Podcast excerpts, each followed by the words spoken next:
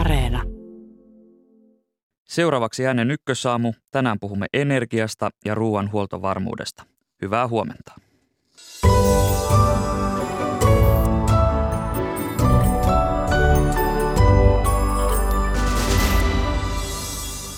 Hallitus esittää kymmenen miljardin euron hätärahoitusta sähköyhtiöille.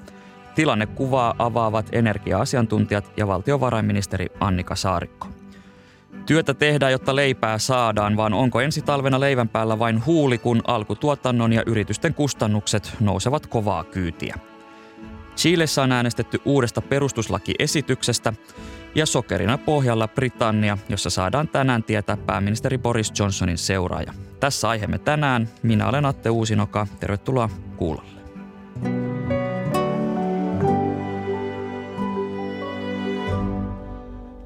Hallitus kertoi eilen esittävänsä kymmenen miljardin euron hätärahoitusta sähköyhtiöille, ja tämän paketin avulla valtio voisi myöntää lainoja tai takauksia sähköyhtiöille, ja nämä yhtiöt tarvitsevat lisärahaa, jotta ne voivat varmistaa tulevat sähköostonsa johdannaismarkkinoilla. Tervetuloa Ykkösaamuun energiateollisuuden toimitusjohtaja Jukka Leskelä. Kiitoksia, huomenta. Sekä Aalto-yliopiston professori ja Suomen ilmastopaneelin jäsen Peter Lund. Kiitoksia, hyvää huomenta. No, kymmenen miljardia hätärahoitusta, energiateollisuuden Jukka Leskelä. Ö, mistä on kyse, kun puhumme sähköyhtiöiden hätäpaketista? Kyse on siitä, että ö, monet sähköntuottajat myyvät tuotantoansa sähkön johdannaismarkkinoille ja ovat tehneet sitä niin kuin huomattavasti alemmilla hinnoilla kuin mitä nämä sähkön markkinahinnat nyt on. Ja se on myös edellytys sille, että sähkön myyjät voivat sieltä johdannaismarkkinoilta ostaa sähköä, jota myyvät sitten meille asiakkaille kiinteään hintaan. Ja meillähän monilla on, on sitten edullisempia kiinteähintaisia määräaikaisia sopimuksia ja, ja tämä johdannaismarkkina on tavallaan sitä varten. Ja nyt kun täällä johdannaismarkkinoilla yhtiöt toimii, niin, niin siellä on tämmöinen sääntö, että pitää maksaa vakuudet siltä varalta, että jos ei pystykään toimittamaan sitä kun myymäänsä tuottamansa sähköä, että voidaan sitten markkinoilta tarvittaessa ostaa se sähkö. Ja kun siellä johdannaismarkkinoilla sähköhinnat on noussut erittäin paljon, niin nämä vakuusvaatimukset on noussut hurjan suuriksi. Ne on jopa kymmenen tai kaksikymmentäkin kertaistunut joillakin yhtiöillä. Ja, ja sinne vakuudeksi kelpaa ainoastaan käteinen raha. Ja nyt tätä käteistä rahaa yhtiöt on sitten pankeilta ja, ja omistajiltaan Ö, ö, lainannut ja, ja käyttäneet kaiken käyttöpääomansa. Ja jos vielä hinta nousee tässä tukkumarkkinoilla, niin sitten valtio tällä paketilla lupaa taata sen, että tämä rahoitustilanne näillä yhtiöillä säilyy. Ö, nämä yhtiöt sinänsä ihan kannattavasti myy sitä sähköä, että ei ole pelkoa, etteikö he, et, että he olisivat jotenkin tehneet semmoisia diilejä, että he niitä kannata toimittaa, mutta, mutta tämä on tästä rahoituksesta kyse. No Peter Lund, miten poikkeuksellinen tämä hallituksen toimi on? No kyllä puhutaan hyvin poikkeuksellisesta tilanteesta, jossa hallitus ensinnäkin näin, näin hyvin nopealla aikataululla ää, tulee suurella paketilla ää, tukemaan ää, sähkömarkkinoita, sähköyhtiöitä. Ää, kuvastaa niitä, niitä myös niitä suuria riskejä, joita kaiken kaikkiaan markkinoilla on, ää, koska selvästi yksityiset rahoituslaitokset eivät ole valmiita rahoittamaan nyt sitten edes lyhytaikaisella pääomalla ö, sähköyhtiöitä ja, ja, ja tätä kautta tosiaan se, että markkinat ylipäätänsä toimisivat ja, ja saataisiin sähköä, sähköä myös pakkaskaudella, niin, niin se on selvää, että valtio joutuu tulemaan tässä ottamaan osan näistä riskeistä ja, ja tuo nyt sitten tämän, tämän vakuus, vakuustakuun, joka tarvitaan sitten sille, että, että yrityksellä on rahaa toimia. No kymmenen miljardia, se on iso summa rahaa, hyvinkin iso summa rahaa, mutta riittääkö se tässä asiassa? Mihin se riittää?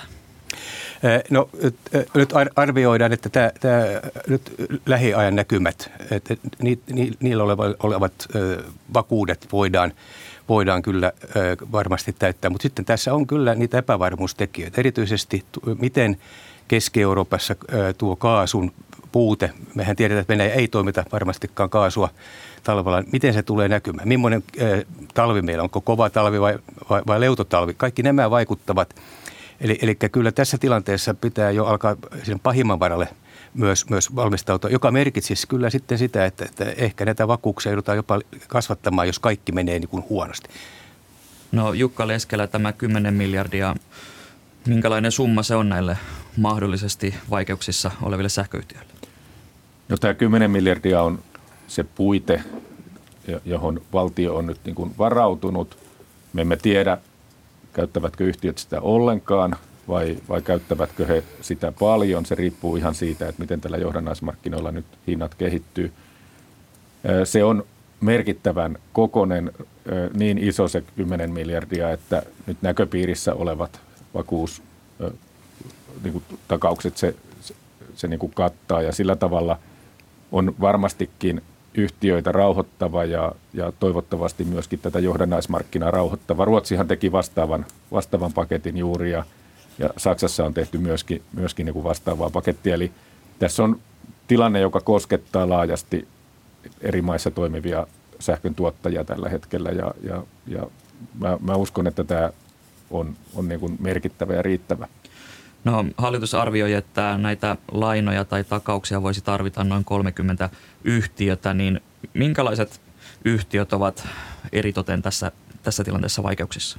Ne, jotka ovat myyneet johdannaismarkkinoille tuottamaansa sähköä edullisesti, nykyhintoihin nähden edullisesti pitkäksi aikaa. Ja näitä yhtiöitä on hyvin erilaisia, että, että meillä on valtionyhtiö Fortum, joka on, on tämmöinen yhtiö, mutta yhtä lailla meillä on sitten kaupunkien omistamia sähköyhtiöitä, jotka myyvät. Kaikki merkittävät tuottajat yleensä toimivat näillä johdannaismarkkinoilla ja yrittävät varmistaa sitä tulevaa toimintaansa sillä, että, että myyvät sitä sähköä tänne johdannaismarkkinoille.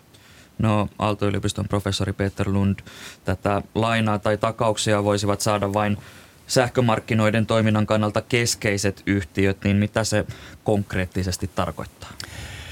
Kyllä se tarkoittaa esimerkiksi juuri, juuri sitä, että osa tästä vakuusrahastosta on ajateltu kyllä Fortumin, valtionyhtiö Fortumin niin kuin rahoituksen takaamiseksi. Fortum tuottaa noin kolmanneksen Suomen sähköstä ja arviolta kolmannes, ehkä jopa puolet tästä paketista on, on sitten kyllä, äh, ehkä tulee suuntautumaan, jos, se, jos, jos tätä tarvitaan, niin sitten Fortumille. Fortumilla on suuri johdannaiskaupan kävijä, myy sähköä, sähköä tulevaisuuteen ja, ja, ja tiedetään, että Fortumilla on myös sitten suuria taloudellisia ongelmia äh, Uniper-kaupan kautta, Uniper-tappioiden kautta, jotka ovat jo yli kymmenen miljardia.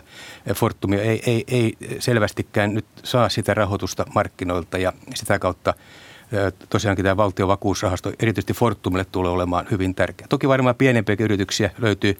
Toisaalta me nähdään kunnallisia sähköyhtiöitä, jotka toteavat jo nyt, että ei, ei välttämättä tarvita.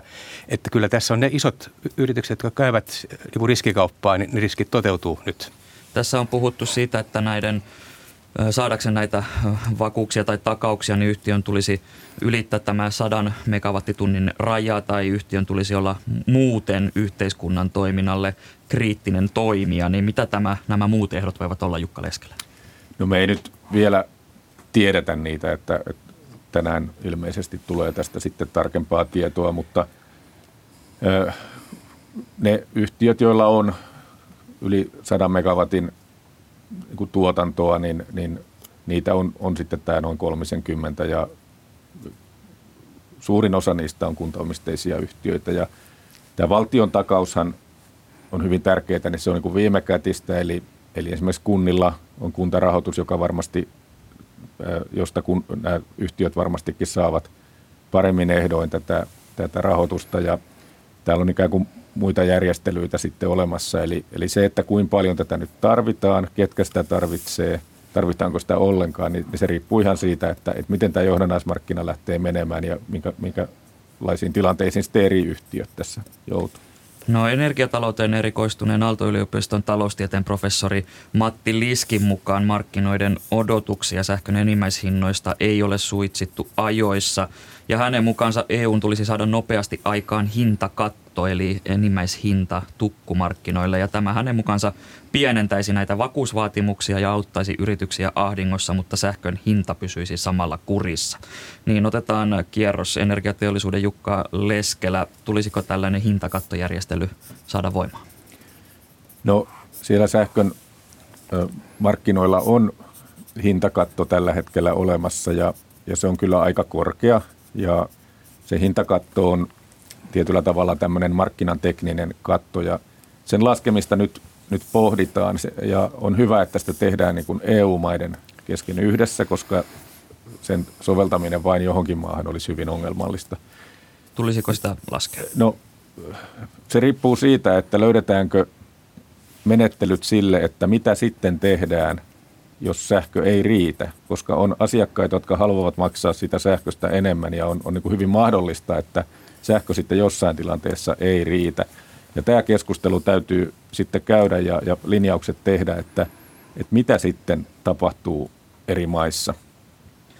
Peter Lund, Aalto-yliopiston professori, E U:n laajuinen hintakatto, olisiko, minkälaisia ajatuksia se herättää? No, jos, jos ajatellaan tosiaan, missä kuluttajahinnat menevät, eli mitä me itse joudumme nyt maksamaan ehkä jopa kuusi kertaa enemmän sähkölaskusta kuin viime vuonna, niin, niin kyllä se on perusteltua. Saksa, joka on, on Euroopan suurin sähkön käyttäjä, tulee asettamaan hintakaton, jos E U ei sellaista saa. Että kyllä meillä on, on näköpiirissä, että, että E U-jäsenmaat ihan tämän hinnan hillitsemiseksi ja sen myös hillitsemiseksi, että inflaatio laukkaa. Eli kyllä tämä energian hinta vaikuttaa inflaatioon, vaikuttaa kaikkien, kaikkien elämiseen. Että jos ajatellaan tällaisia kuluttajia, ei nyt vain tuottajia, jotka saavat suuria itse asiassa voittoja myös, myös tässä, kun hinta on korkea, niin sen kannalta on tärkeää. Toinen on se, että jos tulee hintakatto, kyllä se hillitsee sitten tosiaan sen sähkön hinnan hintaa siinä suhteessa, että Että, että, että tämmöisiä vakuusrahastoja tai muita, mitä nyt, nyt on annettu, niin ei tulla tarvitsemaan. Valitettavasti E U on ollut hyvin hidas. Euroopan komissio on, on jotenkin ei ole saanut niin kuin val, oikeastaan kunnon otetta tähän sähkömarkkinoihin, vaikka se kuuluu sen mandaattiin. Ja, ja tätä kautta nähdään nyt, että yksittäiset jäsenvaltiot, nyt me, Ruotsi ja Suomi tuo ison vakuusrahaston, Saksa tuuluttelee windfall-voittoja, Italia tekee jo ja niin edelleen, että yksittäiset valtiot joutuvat toimimaan nyt tässä tilanteessa nopeammin. Eli, eli jos, jos Saksa tällaisen hintakattojärjestelyn saa maan sisäisesti aikaiseksi, niin, niin Peter Lund, Suomen tulisi tehdä sama perässä, sainko oikean kuvan? No minusta kyllä pitää harkita ilman muuta, että, että kyllähän tämä kuluttajan kannalta on, on jo aivan kestämätön, että, että siinä suhteessa, jos me annamme nyt valtio, yritykselle näinkin suuria tukia mahdollisesti, niin, niin kyllä, kyllä mä näkisin, että me täytyy tämä kuluttaja, kuluttajapuolen kysymys lähteä. Ja myös ra- markkina rauhoitettua, kyllä se rauhoittaa sen hintakatto. Energiateollisuuden toimitusjohtaja Jukka Leskelä, jos tällainen hintakattojärjestely tulisi laajemmin toimeen, niin miten se vaikuttaisi yhtiöiden toimintaan?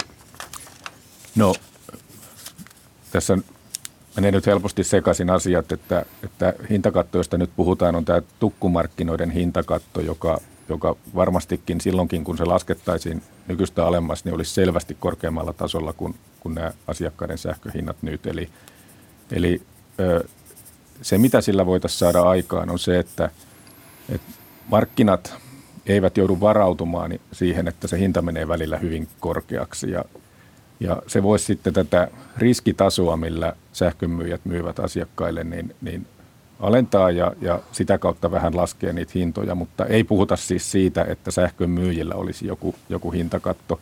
Sellaista ei ole nyt E U-tasolla valmisteilla eikä, eikä esitetty.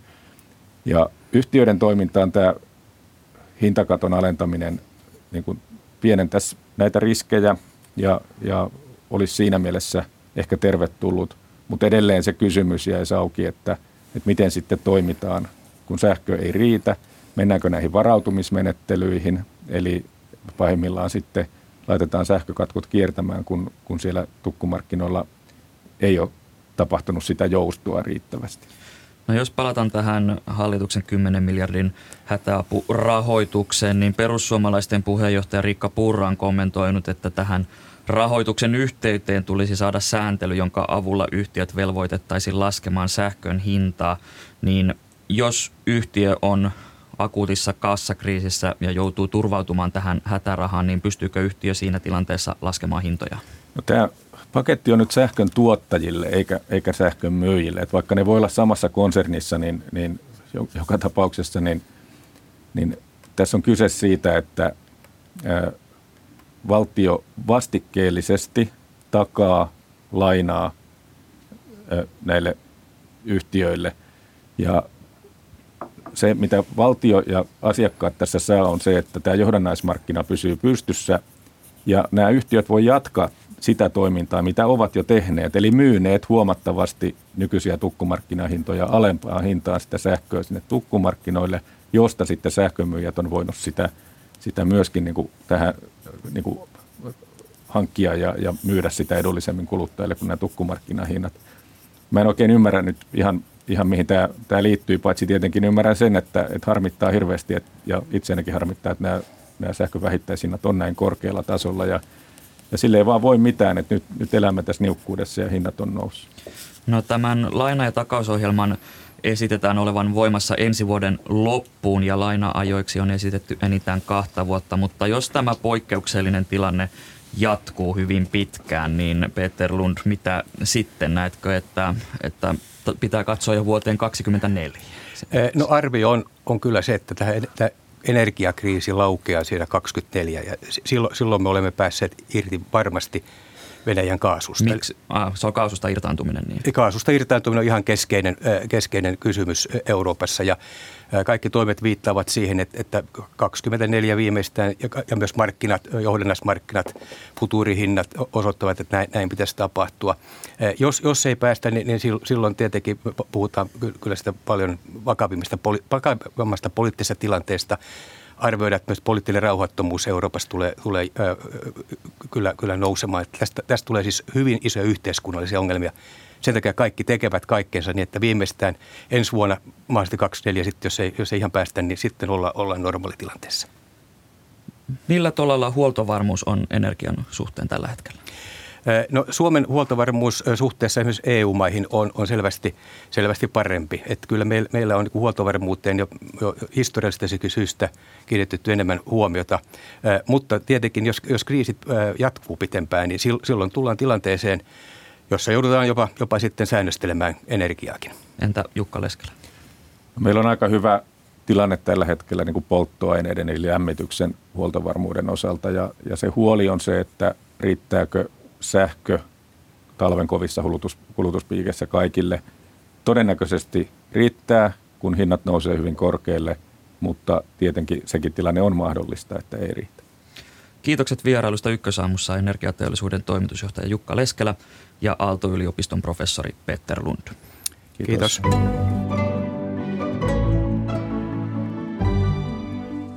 Suomalaisten energiayhtiöiden maksuvalmiuden takaamiseksi on siis tulossa hallitukselta kymmenen miljardin euron kriisipaketti, jos eduskunta sen tänään siunaa. Tervetuloa Ykkösaamuun valtiovarainministeri Annika Saarikko. Kiitos ja hyvää huomenta. Noin kolmekymmentä yhtiötä voisi siis olla tämän valtion kriisipaketin piirissä, niin mistä yhtiöstä puhutaan? Yhtiöt ovat sellaisia, joiden rooli on Suomen huoltovarmuuden ja sähkön tuotannon kannalta kriittinen. Sekä yksityisomisteisia että kuntapohjaisia, siis merkittäviä energiayhtiöitä, joilla olisi akuutti maksuvalmius, rahoitus, kassakriisi tuon johdannaispörssin käteisvakuusvaatimusten vuoksi ja vieläpä sellaisessa tilanteessa, jossa kaikki muut rahoitusvaihtoehdot olisi käytetty ennen valtion turvautumista. No, tässä tämän hätäapurahoituksen kohdalla on puhuttu viimesijaisesta tuesta, niin mitä se tarkoittaa?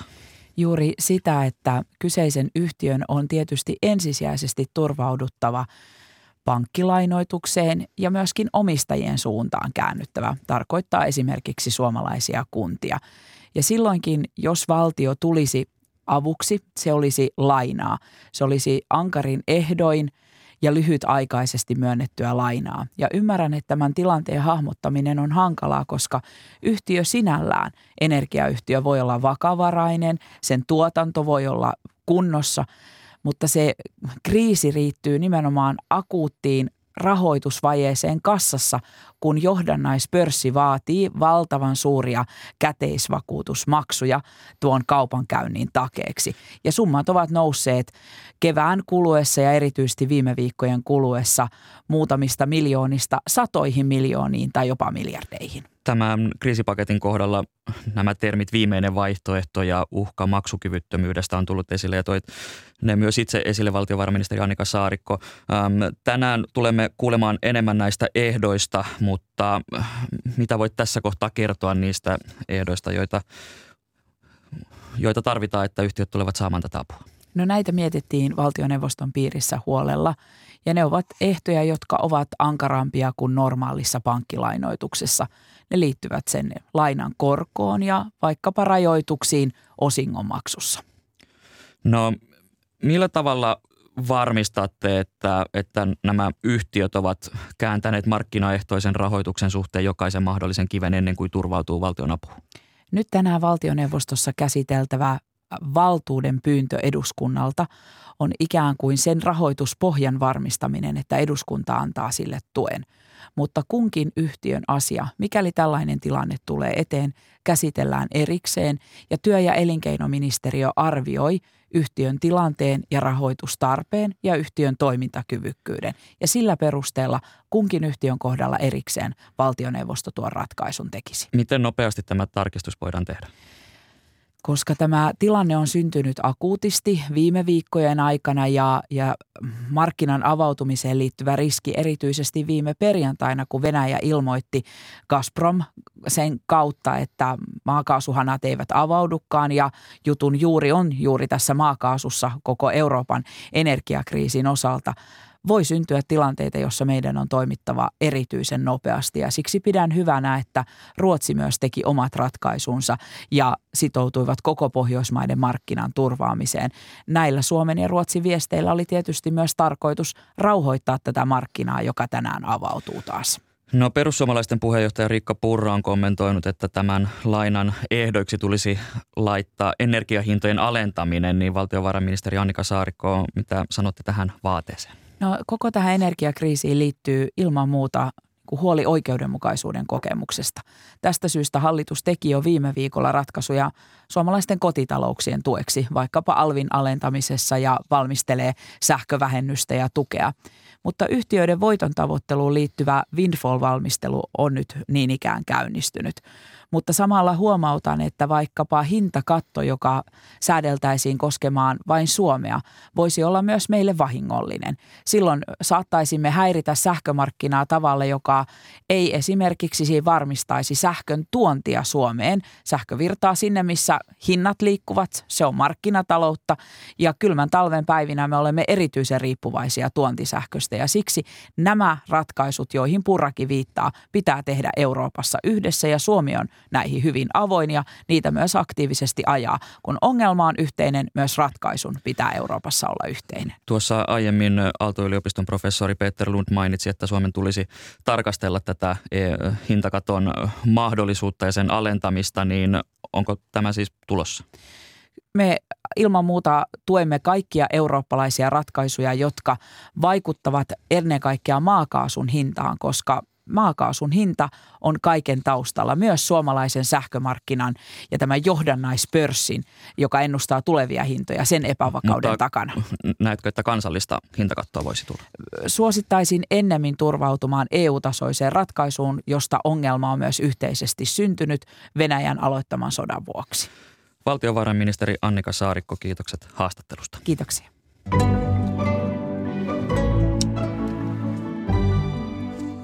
Pysytään energiakysymyksissä, mutta keskitytään seuraavaksi ruoan tuotantoon. Hyvää huomenta ja tervetuloa Ykkösaamun Elintarviketeollisuusliiton toimitusjohtaja Mikko Käkelä. Hyvää huomenta. Sekä maa- ja metsätaloustuottajan keskusliitto M T K:n toiminnanjohtaja Jyrki Wallin. Hyvää huomenta. Jyrki Wallin, puimurit korjasivat viikonloppuna ahkerasti viljaa ainakin eteläisessä Suomessa ja tätä viljaa sitten joudutaan kuivaamaan. Niin millainen ongelma energian ja polttoaineiden korkea hinta on tällä hetkellä maatiloille? Oikeastaan jo vuosi, vuosi sitten tämä kustannusten nousu alkoi näkymään maatiloilla aika huolestuttavalla tavalla. Nimenomaan polttoaineiden hinnan nousu alkoi jo siinä vaiheessa. Toki siellä oli myös muita, muita kustannuseriä ja tällä hetkellä ollaan menty tarinaa eteenpäin ja viimeistään tämä, tämä Venäjän, Venäjän hyökkäys Ukrainaan niin on edelleen tota erittäin vakavalla tavalla hä- aiheuttanut häiriöitä tähän koko alkutuotannon kan- vanhaan kannattavuusongelmaan, joka meillä on ollut, ollut siellä pohjalla. Eli siinä on polttoaineiden osalta niin mitään tasaantumista ei ole näkynyt. Ne kustannusongelmat siellä edelleen on pohjalla. Siellä on, ja nyt lisäksi tietenkin energia-asioissa, niin tämä sähkön raju hinnan nousu, josta me nyt niin kuin tulevasta talvesta vielä mitään tiedetäkään, niin on vakava, on vakava paikka tällä hetkellä varsin monella tilalla. No jos konkretisoidaan tilannetta hieman, niin maatiloilla tietenkin työkoneet vievät paljon polttoainetta, traktorit, puimurit esimerkiksi, mutta miten iso osa maatilan kustannuksista menee juuri esimerkiksi polttoaineisiin? Onko siitä mitään arviota? No sanotaan, että riippuu tietenkin valtavan paljon siitä tuotantosuunnasta, eli, eli, eli meillä tota, juuri tuolla kotieläinpuolella, niin, niin maitotiloilla ehkä jossain kymmenen prosentin paikkeilla, sitten siellä on tota, sikatilat, broilertilat on, on suurempikin osuus. Kasvinviljelytilalla ei tietenkään niin paljon. Kasvihuonepuolella niin, niin kustannus on, on hu, vielä huomattavasti merkittävämpi. Ja siellähän nyt jo osa, osa toimijoista on ajamassa sitä tulevan talven tuotantoa alas, koska tiedetään, että, että energiakustannus tulee olemaan niin kovaa, että todennäköisesti siitä tuotteesta ei tule saamaan kustannuksia vastaavaa hintaa. No jos sitten puhutaan sähköstä, niin miten paljon sähköä kuluu maatiloilla? Ja jälleen kerran hyvin, hyvin tilakohtainen ja tuotanto, tuotanto ö, suuntakohtainen kohtainen kysymys. Eli, eli siellä tota, kotieläin, kotieläintiloilla on, on merkittävät, jos otetaan tämmöisiä, ollaan laskettu M T K:ssa joitain tämmöisiä kuvitteellisia tila, tilamallitiloja, niin siellä tämmöinen nykyaikainen tulevaisuuden tila, niin siellä se suurin, suurimmat kulutuslukumat löytyy sieltä sikataloudesta, porsastuotannosta. Sitten siellä on, on tota juuri broileripuolta, maitopuolta, mutta me puhutaan niin kuin, jos, jos kulutus tai, tai summina katsotaan, niin sinne kuitenkin palaa sitten tota vähintään se viisikymmentätuhatta euroa, satatuhatta euroa, sitä luokkaa niin kuin rahaa, rahaa vuosittain, eli, eli helposti satatuhatta kilowattituntia, sataviisikymmentätuhatta kilowattituntia, tämmöisiä määriä. Mikko Käkelä, sinä edustat elintarviketeollisuutta ja näiden energiahintojen pelätään nousevan tänään jyrkästi, kun pörssikauppa sähkön johdannaismarkkinoilla käynnistyy. Niin sähkön hinnan arvaamaton kohoaminen, minkälaisia Minkälaisen muutoksen energiahintojen nousu on tuonut tähän ruoantuotantoon? Tuossa oikeastaan jatkan siitä, mitä Jyrki sanoi, että, että, että tässä on tietysti nyt jo eletty merkittäviä, merkittävää kustannusnousua muidenkin kuin sähkön osalta. Eli puhutaan niin kuin niitä panoksia, mitä alkutuotannosta ostetaan, eli alkutuotannon tuottajahinnat on jo noussut noin kolmekymmentä prosenttia tässä kevään ja kesän aikana. Sitten sen lisäksi pakkausmateriaalit, logistiikka tuovat ison, ison osuuden tähän. Maakaasu, kun puhutaan energiasta, niin maakaasu on merkittävästi noussut. Nyt sitten tämä viimeinen, viimeinen shokki, mikä tässä on tämä sähkön hinta, niin, niin, niin sen on arvioitu, että kolmin nelinkertaistuu elintarviketeollisuudelle.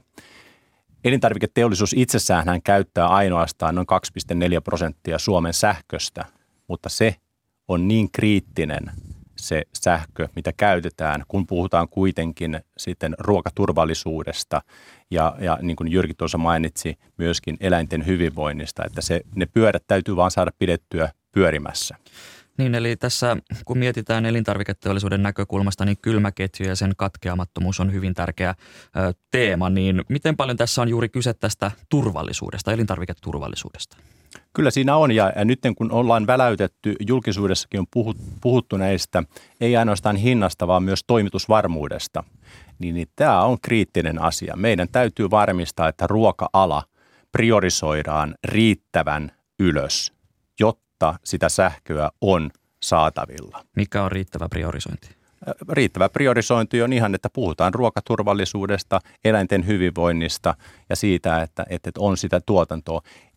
Se, että kotitaloukset, kotitaloudet pystyy olemaan niin sanotusti kaksi, puolitoista kaksi tuntia ilman sähköä, kunhan ei avaa jääkaapin ovea.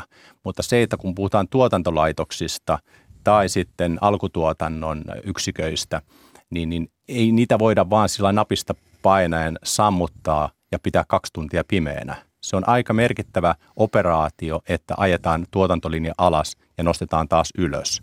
Eli tässä pitää olla hyvin tärkeä asia myöskin. Tässä pitää muistaa se, että, että ennakoitavuus on, on, on hyvin tärkeä asia. Miten Jyrki Wallin näet tämän tilanteen?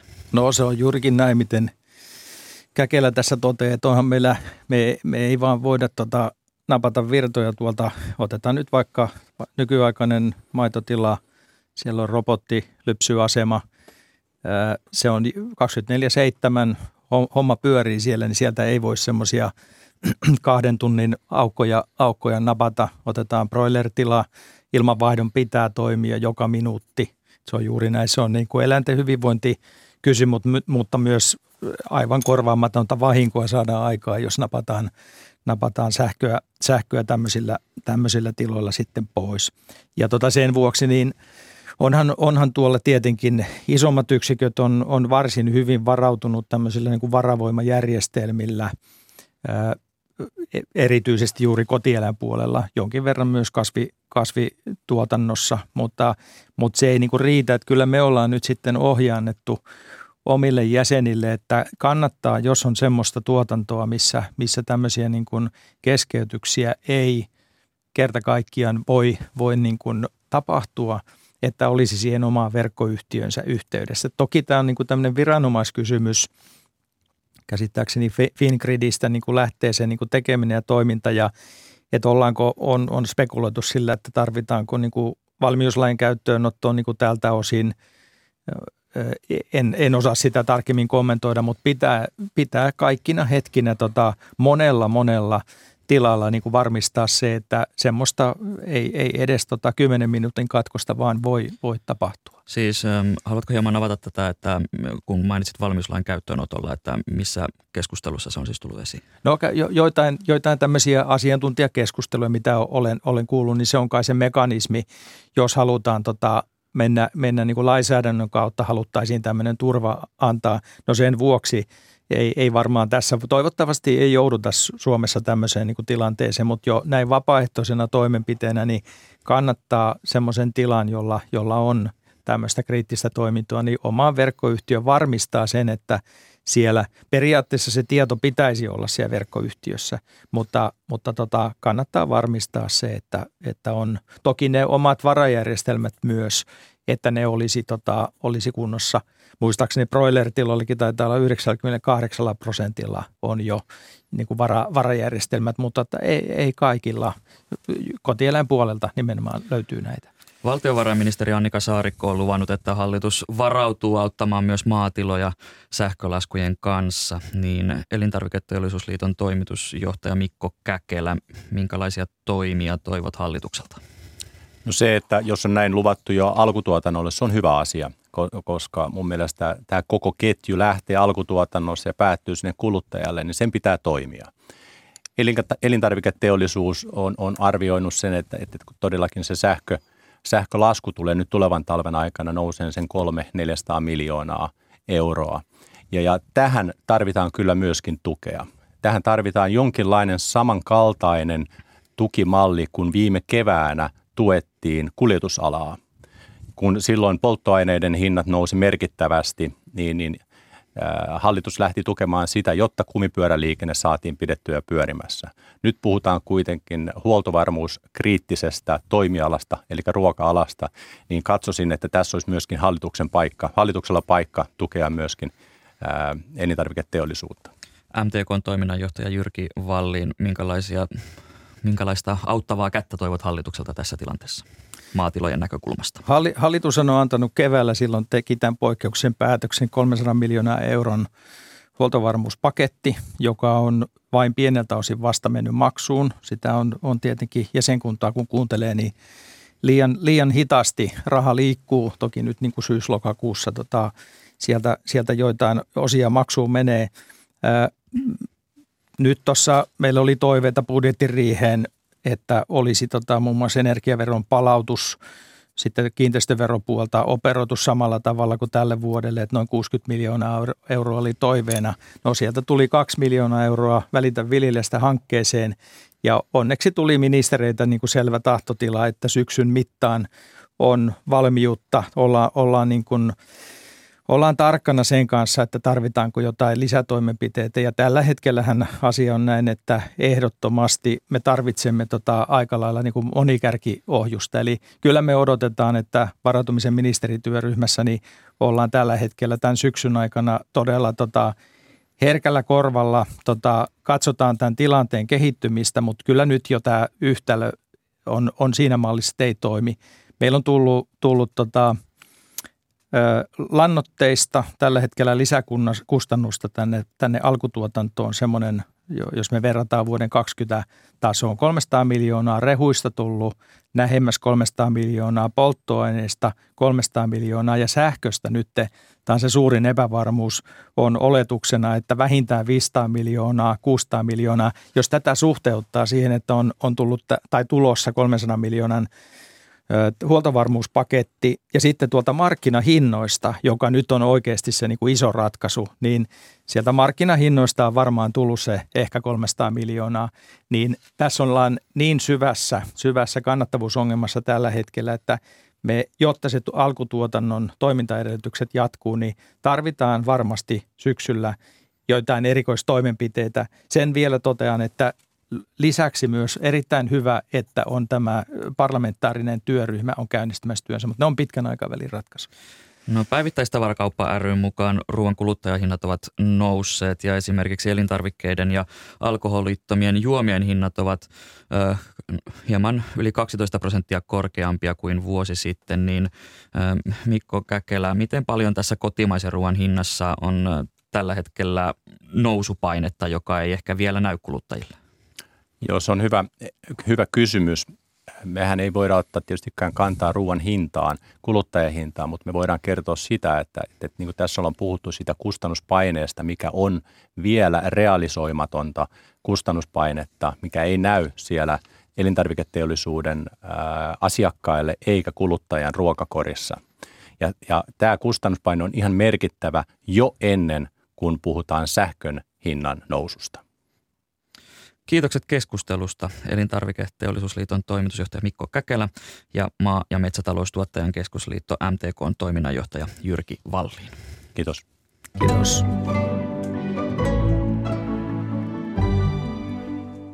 Sitten matkamme Chileen, jossa on äänestetty maan uudesta peruslaista. Vuonna kaksituhattakaksikymmentä chileläiset äänestivät mellakoiden myötä uuden perustuslain laatimisesta ja eilen äänestettiin siitä, että hyväksyvätkö kansalaiset tämän uuden esityksen. Toimittajamme Vilma Romsi on nyt Chilessä pääkaupunki Santiagossa. Hyvää huomenta. Huomenta. No, miten tässä kansanäänestyksessä oikein kävi? No, tässähän tosiaan eh, historiallinen kolme vuotta kestänyt prosessi päättyi siihen, että kansa hylkäsi esityksen uudesta perustuslaista ja vieläpä eh, äänivyöryllä.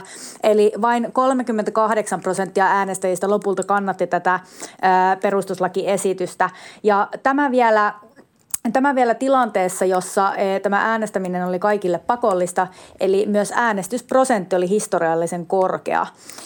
Mielipidemittauksethan ovat toki povanneet tätä esityksen häviötä jo kuukausien ajan, mutta siitä huolimatta nämä esityksen kannattajat ovat viimeiseen asti toivoneet sen läpimenoa ja laittaneet toivonsa erityisesti nuoriin äänestäjiin. Millainen tunnelma siellä pääkaupunki Santiagossa on ollut tämän vaalin jälkeen? No, erityisesti näiden äh, perustuslakiesityksen äh, kannattajien keskuudessa tunnelma on ollut äh, jopa epäuskoinen. Äh, he uskoivat todella tähän asiaansa. Äh, ainakin täällä Santiagossa on äh, äänestystuloksen jälkeen ollut äh, joitakin mielenosoituksia, joita on sitten poliisi hajottanut vesitykeillä, mutta äh, pahimmalta mellakoinnilta on kuitenkin nyt vältytty. No, mitä tämä uusi perustuslaki olisi pitänyt sisällään? Mikä kaikki olisi muuttunut?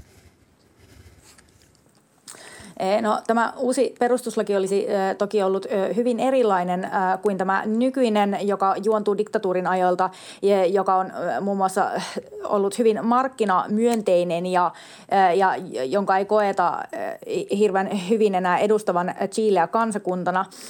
Uusi perustuslaki olisi pitänyt sisällään muun muassa liudan sosiaalisia uudistuksia ja se olisi painottanut valtion roolia näiden sosiaalisten oikeuksien takaajana. Siihen oli kirjattu muun muassa julkisen terveydenhuollon tai julkisen terveydenhuoltojärjestelmän perustaminen sekä ilmainen yliopistokoulutus. Lisäksi se painotti esimerkiksi ympäristön suojelua sekä naisten ja alkuperäiskansojen oikeuksia. Se julisti Chilen monikansaiseksi valtioksi ja se olisi tunnustanut viimein Chilen alkuperäiskansat viimeisenä valtiona latinalaisessa Amerikassa. Vilma Romsi vain kaksi vuotta sitten suuri enemmistö, eli lähes kahdeksankymmentä prosenttia kansasta äänesti tämän vanhan perustuslain kumoamisen puolesta, niin miksi nyt chileläiset hylkäsivät tämän esityksen uudesta perustuslaista? No, tämän vanhan perustuslain korvaamiselle löytyy yhä edelleen paljon kannatusta täällä. Eli nyt oli kyse enemmän siitä, että että tämä uusi esitys ei ollut sitä, mitä alun perin monet tilasivat. Eli monille tämä esitys uudesta perustuslaista oli liian radikaali ja liian vasemmalle kallellaan oleva.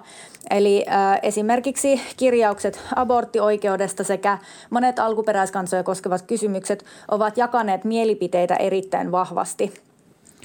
Lisäksi erityisesti Chilen politiikan oikean laidan piiristä on kritisoitu tätä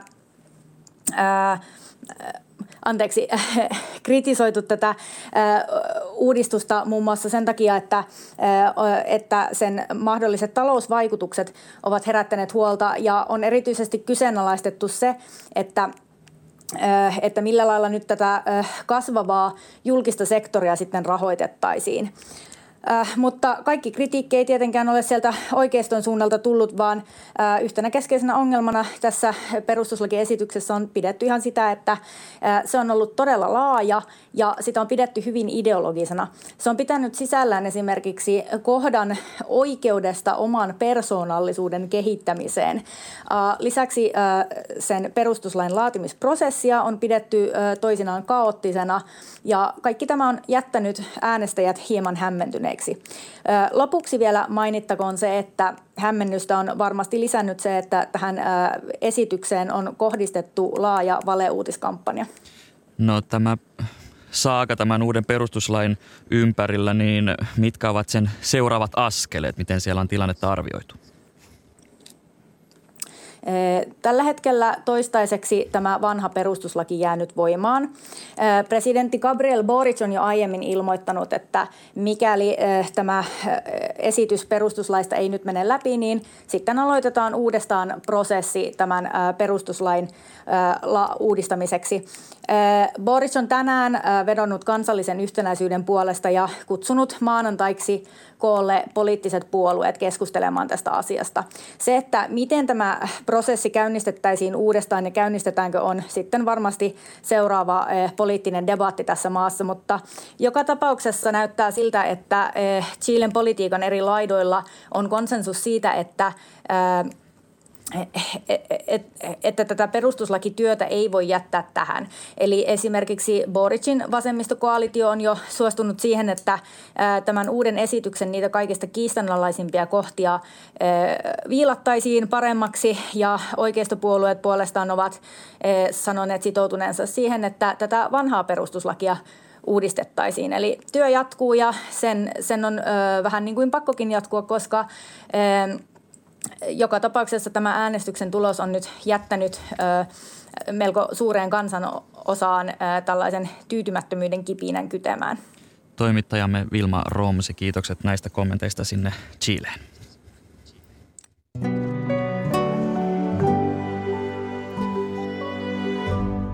Sitten Chilestä Britanniaan. Britanniassa kerrotaan tänään, kuka nousee maan uudeksi pääministeriksi ja konservatiivien uudeksi puoluejohtajaksi. Loppusuoralla on ollut kaksi ehdokasta, nykyinen ulkoministeri Liz Truss sekä entinen valtiovarainministeri Rishi Sunak. Tilannetta on seurannut Lontoossa toimittaja Auli Valpola. Hyvää huomenta. Hyvää huomenta. Elokuun puolella alkaneessa äänestyksessä äänioikeutettuja oli parisataa tuhatta ja tämä äänestys toteutettiin sekä verkossa että postitse.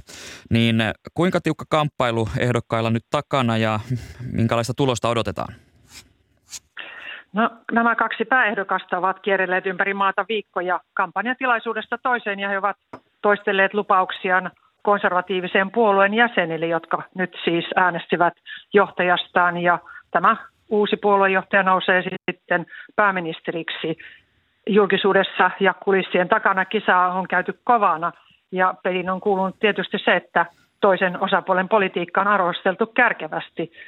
Ihan loppusuoralla Rishi Sunak tuntuu jo myöntäneen tappionsa ja hän on lupaillut tukea hallitukselle, jos Liz Truss voittaa, kuten nyt näyttää hyvin todennäköiseltä. Mielipidemittaukset viittaavat siihen. Boris Johnson hän ilmoitti erostaan jo heinäkuun alkupuolella ja sen jälkeen hallitus ei ole juuri tehnyt täällä isoja päätöksiä. Sitä on syytetty zombihallitukseksi. Täällä on ollut valtatyhjiö ja maan talous on samaan aikaan mennyt täällä heikompaan suuntaan. Niin Eurooppaa kuin Britanniakin koettelee korkea inflaatio ja energiakriisi, niin miten vaikeat ajat uudella pääministerillä on edessään? No poikkeuksellisen vaikeat. Täällä Britanniassa talouden kriisi on erityisen kärjistynyt, vaikka tosiaan muuallakin Euroopassa hinnannousuja koetaan. Inflaatio on jo yli kymmenen prosenttia ja eräiden ennusteiden mukaan se voisi nousta yli kaksikymmentä prosenttiin. Energialaskut ovat vieneet jo monet taloudet täällä ahdinkoon ja lokakuussa odotetaan kahdeksankymmentä prosentin korotusta ja lisää korotuksia vuodenvaihteessa. Kansalaisten käteen jäävä tulo on pudonnut ja ammattiliitot ovat vaatineet täällä palkankorotuksia hintojen noustessa. Täällä odotellaan lakkoaaltoja, erät alat ovat jo lakkoilleet. Ja Englannin keskuspankki ennakoikin, että talous vaipuu täällä taantumaan loppuvuonna. Epävarmuus on jo nyt esimerkiksi pudottanut punnan kurssia ja eräiden brittiyritysten osakkeita tuolla Lontoon pörssissä. Liz Truss on luvannut yleisradioyhtiö B B C:n mukaan julkistaa viikon sisään suunnitelmansa näiden nousevien energiakustannusten taltuttamiseksi, jos hänestä tulee pääministeri. Puolestaan Rishi Sunak on puhunut lisäkorvauksista köyhimmille. Niin onko odotettavissa, että uuden pääministerin myötä tilanne Britanniassa muuttuisi parempaan suuntaan? No Liz Truss ei tuossa B B C:n haastattelussa tarkentanut, mitä apua on tulossa. Eräissä aamun lehdissä veikkaillaan, että hän voisi jäädyttää osalta brittejä energian hinnannousun. Kansalaiset varmastikin ottavat kaiken lisätuen mielellään vastaan, mutta mitään pikaista parannusta brittien tilanteeseen ei ole tulossa. Tässähän on kampanjassaan toistanut, että hän aikoo leikata veroja. Hän peruisi eräitä hallituksen päätöksiä, kuten sosiaalivakuutusmaksun korotuksen, mutta se auttaisi eniten suurituloisimpia. Truss on pitänyt tällaista vähävaraisten erityistukea almuina kampanjansa alkupuolella, mutta sitten hän on joutunut vähän tätä kantaansa pehmentämään. Täällä ekonomistit ovat varoittaneet, että tässä nykyisessä talouden tilanteessa ei olisi varaa leikata veroja ja kasvattaa enää valtion velkaa, kun korotkin ovat nyt nousemassa. Eli näistä Trussin päätösten sisällöstä tietysti riippuu se, mihin suuntaan nyt talous täällä lähtee menemään. Toimittaja Auli Valpola, kiitokset näistä arvioista Lontooseen. Kiitos.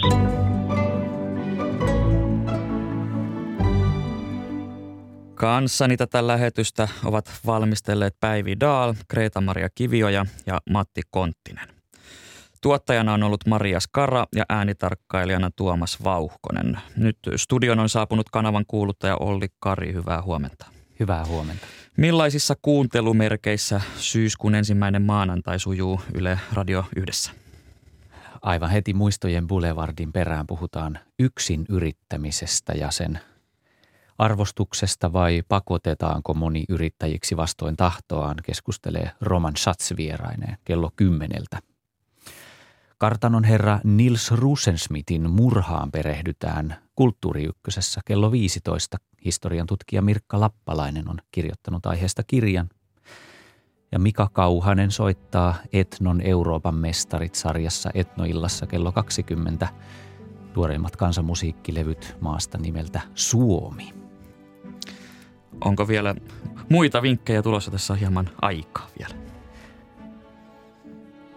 Äänitarinassa puhutaan öljystä kello kahdeksantoista kymmenen ja alkaneen syksyisen viikon luontoäänen eli valkoposkihanhen esittelee Riku Lumiaro kello kahdeksantoista viisitoista.